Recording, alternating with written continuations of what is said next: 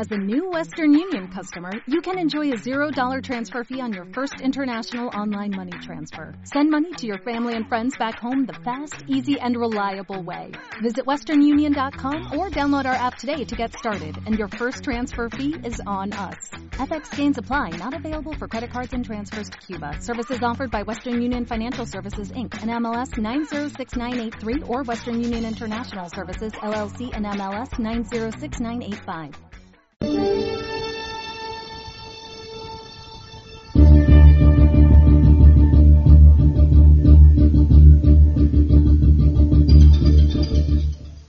Líderes, aprendamos a ayudar a la gente, no solo con su trabajo, sino también con sus vidas. Creo que tenemos una obligación doble, ayudar a la gente con las técnicas de trabajo, pero creo que la responsabilidad más grande es ayudar a la gente con sus técnicas de vivir. No vayamos a enseñarle a la gente solo cómo trabajar, vamos a enseñarle a la gente cómo vivir, cómo asimilar y acumular tesoros más grandes que un simple sueldo. Los tesoros de conciencia, de entendimiento, de fijarse metas, de alcanzar hacia el futuro, creciendo, cambiando, desarrollando.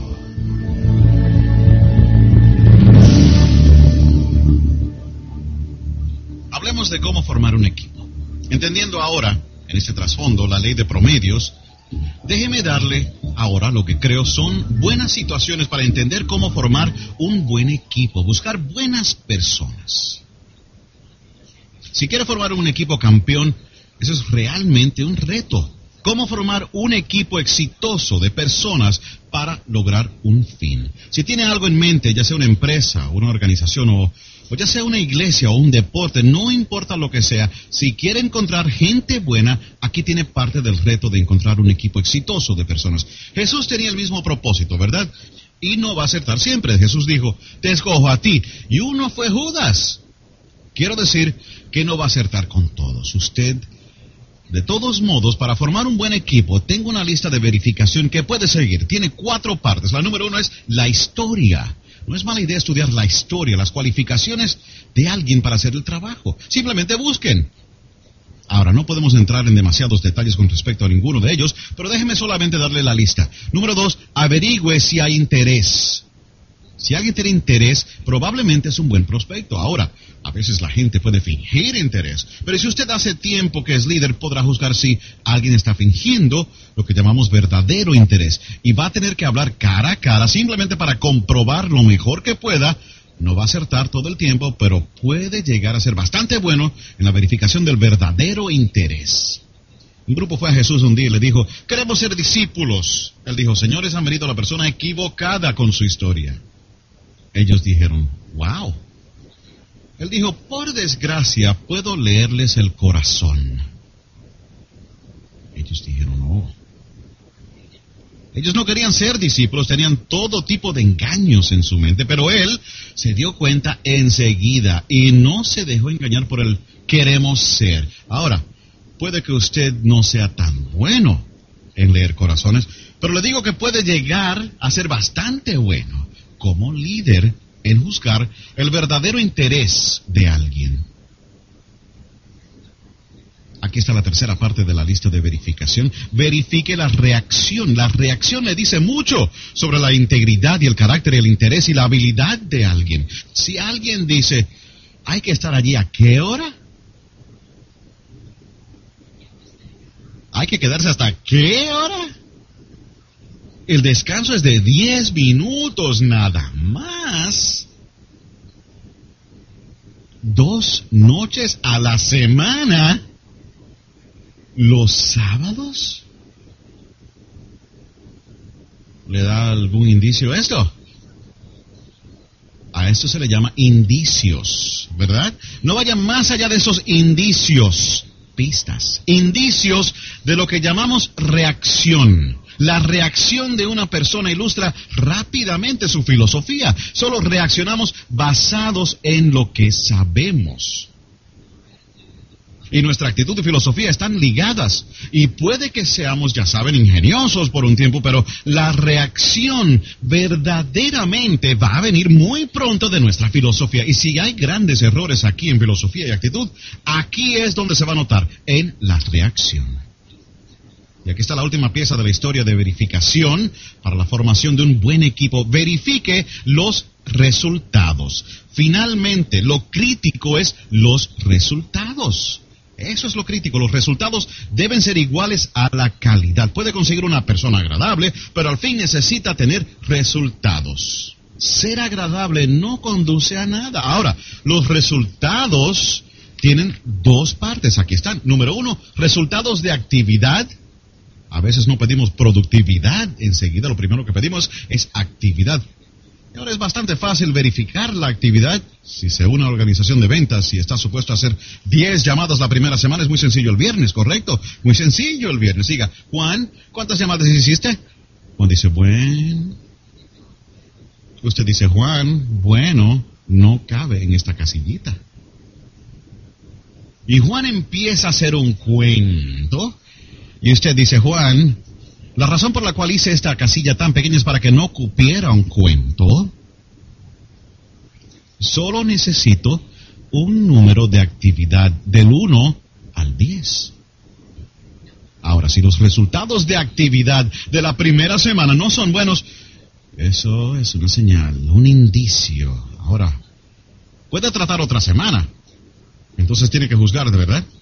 ¿Hasta dónde puede llegar a organizar un equipo con la falta de actividad precisa de un individuo? Finalmente, la última parte, la productividad. Finalmente, el árbol debe dar higos. La prueba final de un equipo de calidad es la productividad.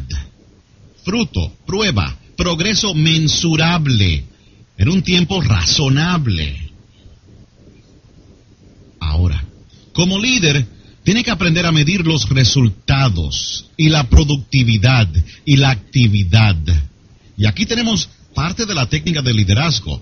Sea sincero con lo que busca para la formación del equipo. No deje que las sorpresas vengan después. Póngalas al frente. Dios fue muy sincero. Viejo Testamento, Dios dijo, si te mueves hacia mí, yo me moveré hacia ti. Vea, eso es bien directo. Eso se le llama diciéndolo bien claro. Vaya paso a paso. Ahora le pido solamente que dé pasos humanos. Yo doy pasos divinos, usted pasos humanos, pero tiene que dar los pasos, porque eso se lee también de esta forma. No te mueves, yo no me muevo. Usted dice, bueno, eso es muy arbitrario, pero cuando uno es Dios, se puede hacer así. Cuando tenga su propio planeta, puede regularlo como quiera. Este ya está regulado. Tengo un buen pensamiento filosófico para usted. La vida fue diseñada para reaccionar al merecer, no al necesitar. En este planeta no se dice, si necesitas recogerá. No, se dice, si siembra, recogerá. Entonces, de veras necesitas sembrar. La vida no fue diseñada para los necesitados, la vida fue diseñada para los sembradores. La vida no responde a lo que necesitamos, la vida responde a lo que merecemos por actividad, creencia, fe, acción, movimiento. Tiene que dar un paso. Así que una de las cosas que tiene que dejar en claro cuando traiga a alguien a bordo es decir, María, si das un paso, hacemos estas cosas. Si das tres pasos, hacemos esto, esto y esto. Y si haces esto, hacemos todo esto. Pero si no te mueves, no nos movemos. Es muy importante aclarar el por qué. Porque todos necesitan pagar. Todos necesitan pagar. Aun cuando el pago sea solo simbólico, hay que pagar. Porque la vida responde al merecer, no al necesitar. Es un estudio fascinante. He aquí uno de los secretos del liderazgo. Aprenda a trabajar con las personas que lo merecen, no con las personas que lo necesitan. Ahora, estamos hablando de la formación de equipos. Hablamos de ganar un campeonato, hablamos de formar una empresa y la clave del liderazgo es enseñar a la gente a merecerlo, enseñarles cómo dar los pasos, enseñarles a moverse. Y solo pedimos movimientos simbólicos, solo pedimos actividad limitada, solo pedimos pasos en la dirección correcta. Pero sin pasos no hay promesa. Así que una de las cosas más importantes que puede hacer por los niños es enseñarles cómo merecer las cosas buenas, cómo merecer los regalitos, ¿verdad? Tienen que pagar el precio. El precio es cómo se lo merecen. Aquí está la próxima clave al formar un equipo exitoso, debe aprender a reconocer cuando tiene demasiada gente. Hay una historia sencilla, viene de la Biblia. Como soy novato, tiene que aceptar la forma en que lo cuento. Dios le dijo a Gedeón, acepta mi palabra, tienes demasiados. Y Gedeón dijo, pues ¿qué hago? El Señor dijo, trata con esto. Reúne un ejército de 32 mil y dales tu último gran discurso. Diles, nos vamos a combatir a los medeos. Algo así. Y dijo, y cuando termines tu discurso, termina en esta forma. Ahora pues, vamos al combate. Si hay alguien aquí que tenga miedo y que piense que vamos a perder esta batalla, lo dispensamos en esta ocasión y pueden irse a la casa. No podemos usarlos en esta ocasión. Gedeón dijo, ingenioso. Se me debe haber ocurrido a mí. Reúna sus 32 mil tropas, se levanta, da su último gran discurso y dice, nos vamos a pelear, pero si hay alguien aquí que cree que vamos a perder, están dispensados en esta ocasión, pueden irse a la casa, solamente iremos con los que queden. Gedeón espera, y como era de esperar, algunos se fueron a la casa, y el número fue 22 mil. Gedeón dijo, wow, Si tiene 32 mil y 22 mil creen que van a perder, ¿saben qué? Van a perder.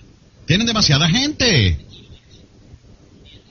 Aquí está la clave del liderazgo. Cuando uno está apurado, es posible reclutar a perdedores. No quiere decir que esté mal, solo quiere decir que es posible.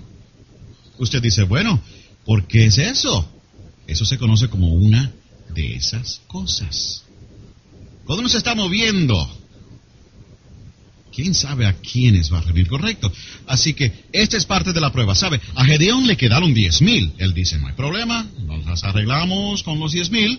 El Señor le dice, todavía tenemos demasiada gente. Gedeón dice, bueno, ¿y ahora qué? Y el Señor dice, prueba esto. Haz que los diez mil marchen hacia el río hasta que tengan calor y sed. Y los descuidados dejarán caer su escudo y su lanza y se tirarán al agua y empezarán a beber. A esos no los puedes usar, son demasiado descuidados, pero aquellos que conserven su lanza y su escudo y laman el agua como un perro, que sigan mirando y sigan alertas, esos sí porque están entrenados y listos para ir. Gedeón dijo, ingenioso. Y marchó hacia el río a los diez mil hasta que estuvieron calor y sed. Y efectivamente cuando llegaron al río, algunos tienen calor y son descuidados y tiran su escudo y su lanza y saltan al agua. Y fueron nueve mil setecientos.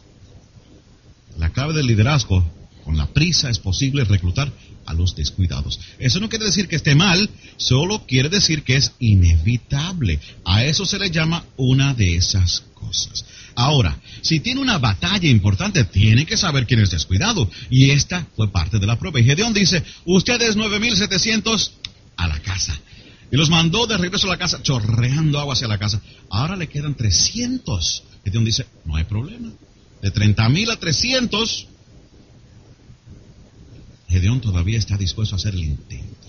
A eso le llamamos liderazgo intrépido. Tiene que leer la historia, no tengo tiempo de darle el relato completo, pero es un cuento fascinante. Con 300, el plan de batalla fue el plan de batalla más extraño, más insólito jamás diseñado, pero ganó y ahuyentó a los medeos. Gedeón se convirtió en el héroe militar judío de su época. Su historia estipuló que leyéramos una vez más lo que dice, como líder, recuerde, hay veces que pudiera tener demasiada gente. Esto se llama lo inevitable. La siguiente, no se demore mucho. Si tiene que hacer un trabajo, a veces tiene que ser bastante rápido en el análisis de quién lo hará y quién no, y quién puede y quién no. Jesús dijo al poner en práctica la filosofía cristiana, dos de ustedes tomen una ciudad, y ustedes dos tomen una ciudad, y ustedes dos tomen otra ciudad. Entren en la ciudad y narren la historia. Y si reaccionan relativamente rápido, quédense. Y si no reaccionan relativamente rápido, no se queden. Les aconsejó que se fueran de cualquier ciudad que no reaccionara con relativa rapidez. Así que si tienen que dedicarle algún tiempo, la cuestión es, tiene que juzgar cuánto tiempo le va a dar a alguien para que reaccione o algo para que reaccione. Esto es parte de la técnica extraordinaria de liderazgo, aprendiendo las dimensiones del tiempo. ¿Cuánto tiempo dar? Pero Jesús es bastante claro, él dice, no se queden demasiado tiempo. Si la ciudad no cree la historia, dijo, váyanse. Y creo que la razón era relativamente clara. Hay demasiadas ciudades en que sí, para quedarse con aquellas en que no. Se llama la ley de promedios. Jueguen con la ley de promedios. No se queden demasiado tiempo. Ahora él les dio otras instrucciones fascinantes que quién sabe lo que significaba todo eso. Él le dijo, cuando salgan de una de esas ciudades en que no creen su historia, límpiense los zapatos. Lo que significaba eso en aquella época, quién sabe lo que significaba. Si sale de casa de alguien y se limpia los zapatos, ¿quién sabe lo que quiere decir eso? Probablemente hay algunos gestos modernos que sean prácticamente tan buenos como, ¿saben? ¿Quién sabe? Yo no sé. Soy un novato en esta materia. Pero lo que sí significa, los líderes tienen que tener sentido de lo que es oportuno, lo que llamamos progreso mensurable. Tiene que ser lo suficientemente inteligente para entender lo que es un tiempo razonable. No puede ser irracional con el tiempo. La empresa se puede perder porque tarda demasiado en irse y no entiende la ley de promedios.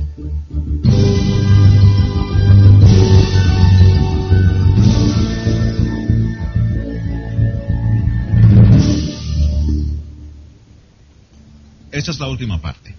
Los líderes tienen que entender la realidad de que hay bien y hay mal.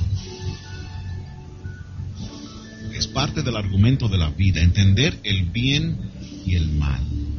Y como quiera que describa el bien y como quiera que forje su ideología del mal, hay muchas maneras de hacerlo. Para algunas personas, el mal es una palabra demasiado fuerte. No sé, esto es parte de su propia conclusión filosófica a la cual tiene que llegar, tratando de evaluar esta lucha terrenal, el bien, el mal, la tiranía, la libertad, las enfermedades, la salud, ganar, perder, la vida, la muerte, la oportunidad, la tragedia. Es parte del argumento de la vida y parte del mismo está descrito en términos bastante filosóficos en un plano relativamente alto llamado la gran guerra entre el bien y el mal. Ahora aquí parte del guion. Cuando los próceres de la patria formaron este país, dijeron, queremos máxima libertad y mínima ley, pero necesitamos tener una ley mínima para refrenar ese lado oscuro y misterioso de nuestra naturaleza. Porque inevitablemente, aunque tengamos una gran cosa llamada los Estados Unidos de América, posiblemente hay personas que no van a cumplir con las reglas. Así que no solamente vamos a construir ciudades, probablemente deberíamos construir cárceles también. ¿Por qué? Solo para ser lo suficientemente inteligentes para entender este choque, este cuadro del bien y el mal. Y todos los buenos líderes deben entender este choque, este argumento, como quiera que lo describa, da igual el nombre que desee darle, tenemos que entenderlo. Ahora, tiene parte del entendimiento. Algunas personas se han vendido al lado del mal por cualquier razón. No tiene que pasar mucho tiempo pensando el por qué. Todo lo que tiene que hacer es pasar tiempo pensando en el quién. Fui al aniversario de mis 30 años de graduado hace unos años, un pequeño pueblo, y me crié, éramos solo unos 150 graduados. Y después de 30 años, casi la mitad fue a la reunión, lo que es un buen número. Tuvimos una celebración de dos días. Fui el maestro de ceremonias. Al segundo día tuvimos un momento para recordar a aquellos que habían fallecido. Creo que eran ocho. Y yo los conocía a todos. Así es que hablé un poco sobre cada uno de ellos. Y nos tomamos un tiempo, solo un momento de silencio, para recordar, porque algunos de ellos eran, eran seres humanos muy singulares, pero nos dejaron. Después pensé 8 de 150 después de 30 años, ese es el promedio. Así que después de 30 años, de 150, la interrogante no es si faltarán 8, es quiénes faltarán.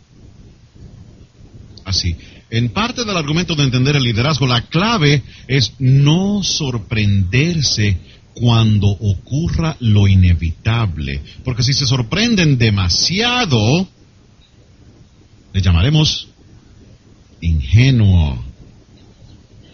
Si al ponerse el sol, el tipo pregunta, ¿qué pasó? ¿Qué pasó? Quiere decir que no ha estado aquí mucho tiempo, eso creo, ¿verdad? O el tipo es ingenuo, vamos. Hay algunas cosas que no quiere que le sorprenda, especialmente en público. Si dice, ¿por qué hizo Juan eso? Nosotros decimos, vamos, siempre habrá alguien que después de tanto tiempo va a verse. Entonces da mucho que pensar el por qué algunos se han entregado al mal y lo llamamos simplemente una de esas cosas. Pero la clave del liderazgo es entender y la clave del liderazgo es también estar alerta y ser lo suficientemente inteligente para reconocerlo y verlo. Todos los buenos líderes deben entender el cuento de la rana y el escorpión. Es uno de los cuentos más importantes que deben entender los líderes. De acuerdo con el cuento de la rana y el escorpión, el cuento dice, la rana y el escorpión llegaron a la ribera de un río al mismo tiempo y la rana se disponía a saltar al río y nadar al otro lado. Y viene el escorpión y ve lo que va a pasar y se pone a conversar con la rana y el escorpión le dice a la rana, Señor rana, creo que usted va a saltar al río para nadar a la ribera opuesta. Y la rana le dice al escorpión, sí, así es. Escorpión dice, bueno, espere, yo quiero ir al otro lado, pero desgraciadamente soy un escorpión y no sé nadar. ¿Me permitiría saltar sobre su espalda y usted cruza el río y me deposita al otro lado? Le estaré muy agradecido. La rana mira al escorpión y dice, de ningún modo. La rana dice, usted es un escorpión. Y los escorpiones pican a las ranas y las matan. Él dijo, llegaría a la mitad del río con usted sobre mi espalda, usted me picaría y me moriría. ¿Cree que estoy loco? De ningún modo. El escorpión dice, bueno, aguante. Con su cerebro de rana usted no está pensando. Si yo le pico a la mitad del camino, claro que usted se muere y se ahoga, pero yo también, ya que soy un escorpión y no sé nadar. Eso sería algo tonto. Así es que yo no haría eso, simplemente quiero llegar a la otra ribera. La rana consideró este razonamiento y dijo, tiene sentido, móntese. Y según el cuento, el escorpión se montó sobre la rana, empezaron a cruzar el río y efectivamente, por la mitad del camino, el escorpión picó a la rana. Ahora, ambos están hundiendo por tercera vez. La rana no puede creer lo que está pasando. Y le dice al escorpión, ¿Por qué hizo eso? Ahora me voy a morir y ahogar. Pero usted también. ¿Por qué hizo eso? Y el escorpión dijo, porque soy un escorpión. Así que todos los líderes deben entender la historia de la rana y el escorpión. Hay pastores y hay ovejas y hay lobos. Y los líderes sabios deben entender que algunos lobos son tan inteligentes que han aprendido a vestirse como las ovejas. Pero no se pierda el cuento del drama completo de la vida llamado el bien y el mal.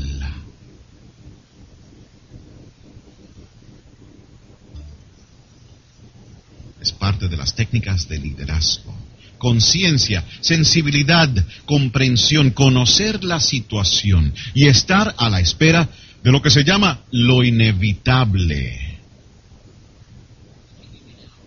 Déjeme darle ahora, en rápida sucesión, algunos estudios de qué hace el liderazgo. Déjeme darle solo la lista, no vamos a ampliar mucho sobre esto, pero yo estoy seguro que usted puede extenderse cuando tenga tiempo y en la forma que quiera. Pero déjeme darle esta lista de estudios que practican los líderes. El número uno, el estudio de las posibilidades. Posibilidades. Es tan importante para los líderes jugar al juego del ¿y si? ¿Y si tuviéramos suficientes personas? ¿Y si tuviéramos personas refinadas? ¿Y si tuviéramos líderes? ¿Y si tuviéramos un buen equipo? ¿Y si fuéramos al mercado? ¿Y si alcanzáramos nuestra meta? ¿Qué pudiéramos lograr? ¿Cuáles son las dimensiones? ¿Cuál es el tamaño? ¿Cuál es la promesa? Llamamos a esto el juego del y si. Las posibilidades están todas a nuestro alrededor. Todos debemos ser estudiantes de las posibilidades. El doctor Schoff le llama esto pensar en posibilidades. No es un mal tema de estudio, las posibilidades. Número dos es oportunidad. Los líderes siempre deben estar conscientes y enterados del desarrollo potencial de las oportunidades. Y a veces la oportunidad está más cerca de lo que uno se imagina. El próximo tema es habilidad. Los líderes tienen que ser buenos estudiantes de la habilidad, la habilidad de ellos mismos y de las personas que tienen a su cargo, su influencia, su habilidad. A veces es fácil tener a alguien muy cerca de uno y nunca descubrir todos sus talentos y su potencial. Descubrí un joven en Canadá, Harold Dyke, hace muchos años, trabajaba con el ferrocarril. Creo que ganaba unos 300 dólares mensuales. Llevaba ahí 10 años. Ahora, de esto hace ya mucho tiempo, pero yo lo descubrí. Se hizo buen amigo mío y yo lo recluté y se integró a mi compañía, se unió a mi negocio. El segundo año que estuvo conmigo ganó 45 mil dólares y ahora es un líder en la comunidad, tiene talento y es habilidoso y tiene una buena situación económica, es un caballero excepcional. Ahora el ferrocarril lo tuvo por 10 años y no sabían lo que tenían no tenían este estudio a fondo de cómo tratar de encontrar a las personas que tienen bien cerca y que pueden tener talentos y habilidades especiales que nadie ha descubierto todavía. Así que los líderes deben ser estudiantes de habilidades y encontrar modos de descubrir la habilidad especial de alguien que ha estado cerca por algún tiempo. Y solo tiene que encontrar una forma de descubrir todo esto, parte de la clave del liderazgo. Tema número cuatro, inevitabilidad. Todos debemos ser estudiantes de la inevitabilidad, sin engañarme a mí mismo. Si yo continúo mis prácticas diarias de hoy, ¿a dónde me van a llevar en 10 años sin desilusionarme? No quiero solo cruzar los dedos y andar por el camino equivocado. Tengo que aprender a investigar el futuro llamado inevitabilidad. Inevitabilidad es estar a 200 pies de las cataratas del Niágara en un pequeño bote sin remos y sin motor. Se llama Se acabó. Ahora, la clave de ese cuento y esa situación trágica es ¿Qué lugar más trágico donde encontrarse? Si alguien le hubiera descrito esa escena a usted cuando estaba todavía río arriba y le hubiera descrito el ruido de las cataratas y le hubiera mostrado qué lugar más trágico, pudiera no haberse dejado arrastrar por la corriente esa distancia, lo que ahora llamamos lo inevitable. Tenemos que ayudar a la gente describiéndoles el ruido de las cataratas mucho antes de que lleguen a 200 pies de las mismas en un pequeño bote sin motor y sin remos. Usted dice, bueno, el ruido de las cataratas está muy lejos. Sí, pero las personas que están alrededor suyo están a la deriva a la deriva y por percepción usted tiene que verlo y tiene que ser sincero y tiene que hablar la verdad para poder darle alternativas, mientras todavía hay alternativas. Se llama el talento del liderazgo, ayudando a las personas a cambiar su vida, cambiar su carrera, ayudando a las personas a cambiar su modo de pensar, ayudando a las personas a cambiar su actitud, a imaginarse lo inevitable. Esta es la clave del liderato. Número 5, un tema importante para que los líderes lo estudien, se llama racionalidad. Poder llegar una conclusión correcta basada en información, un camino racional y sensato. Tengo una buena clave para usted. Asegúrese que lo que hace es el producto de su propia conclusión. Acepte consejos, pero no órdenes.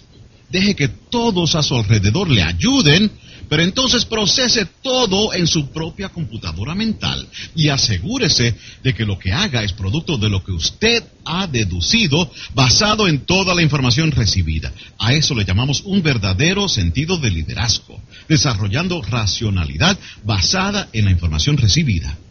Estas no son tareas fáciles, pero son tareas que sí son posibles.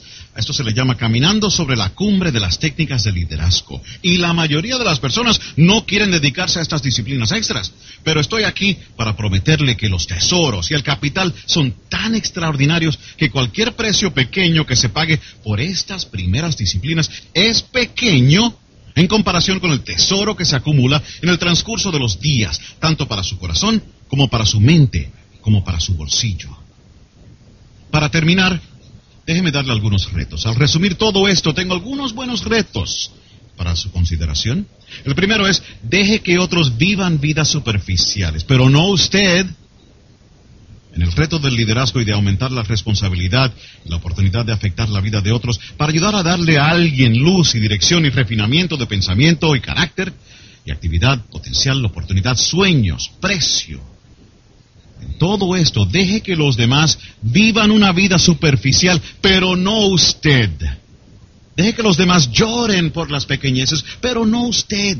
Deje que los demás discutan por cosas no esenciales, pero no usted. participe en las cosas que sí importan. El mayor desafío, la oportunidad mayor. Y aquí mi próximo reto. Como líderes, aprendamos a ayudar a la gente no solo con sus trabajos, pero con sus vidas. Creo que tenemos la doble responsabilidad de ayudar a la gente con sus técnicas de trabajo, pero creo que la responsabilidad mayor es la de ayudar a la gente con las técnicas de la vida. No enseñemos solamente a la gente a trabajar, enseñémosles a vivir, asimilar y acumular tesoros más grandes que un simple sueldo. Los tesoros de conciencia, de comprensión, de fijarse metas, de alcanzar hacia el futuro, creciendo, cambiando, desarrollándose. Si afectamos la vida de la gente, así como sus habilidades, si se quedan con nosotros una semana o un mes o un año o una vida entera, en cualquier ocasión en que quieran irse, usted querrá que se vayan diciendo, mi experiencia allí fue la experiencia más grande de mi vida. Y no fue solamente lo que gané, fue lo que aprendí. Y por último, tengo un antiguo argumento que darle. Viene de la Biblia y esto es lo que dice. Si desarrolla sus dones, harán sitio para usted. Si practica sus talentos, sus talentos le crearán un lugar para usted. Lugar de liderazgo, lugar de influencia, lugar para afectar a otro, para distinguirse, para continuar una empresa, para crear un sueño. Algún día, si desarrolla sus talentos, le llamaremos noble. Podríamos darle recompensas que no puede imaginarse, placas para colgar en la pared, trofeos para recordar, pero sobre todo el talento de saber usted mismo que hizo lo mejor posible con lo que tenía la expansión de su mente y su corazón y su alma y su sensibilidad y su capacidad y todos los talentos usted posee, sus talentos. Si trabaja con ellos, abrirán un lugar para usted. Y yo tengo que ser uno de los mejores ejemplos de eso. Mire a dónde me han llevado mis talentos. Crecí en la oscuridad, un pequeño pueblo en Idaho. Ahora viajo el mundo entero. Mis talentos me han traído hasta aquí y qué experiencia más linda es para mí tener la oportunidad de conmoverlo. Una de las experiencias más estimulantes en la vida es ver lo que usted puede hacer para ayudar a otro. Y una de las emociones más grandes en la vida es poder invertir vida en la vida. Y usted me ha dado esa oportunidad y quiero darle las gracias por eso. He invertido un poco de mi vida en su vida y considero que ha valido la pena. Quiero darle las gracias por darme esta oportunidad y esta ocasión.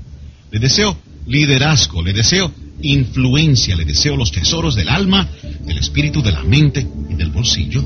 Y esperamos que lo que hemos compartido con usted en esta ocasión les haya dado un sentido de percepción extra en perfeccionar sus talentos y hacer su vida más singular. Vayamos a afectar a alguien. Gracias.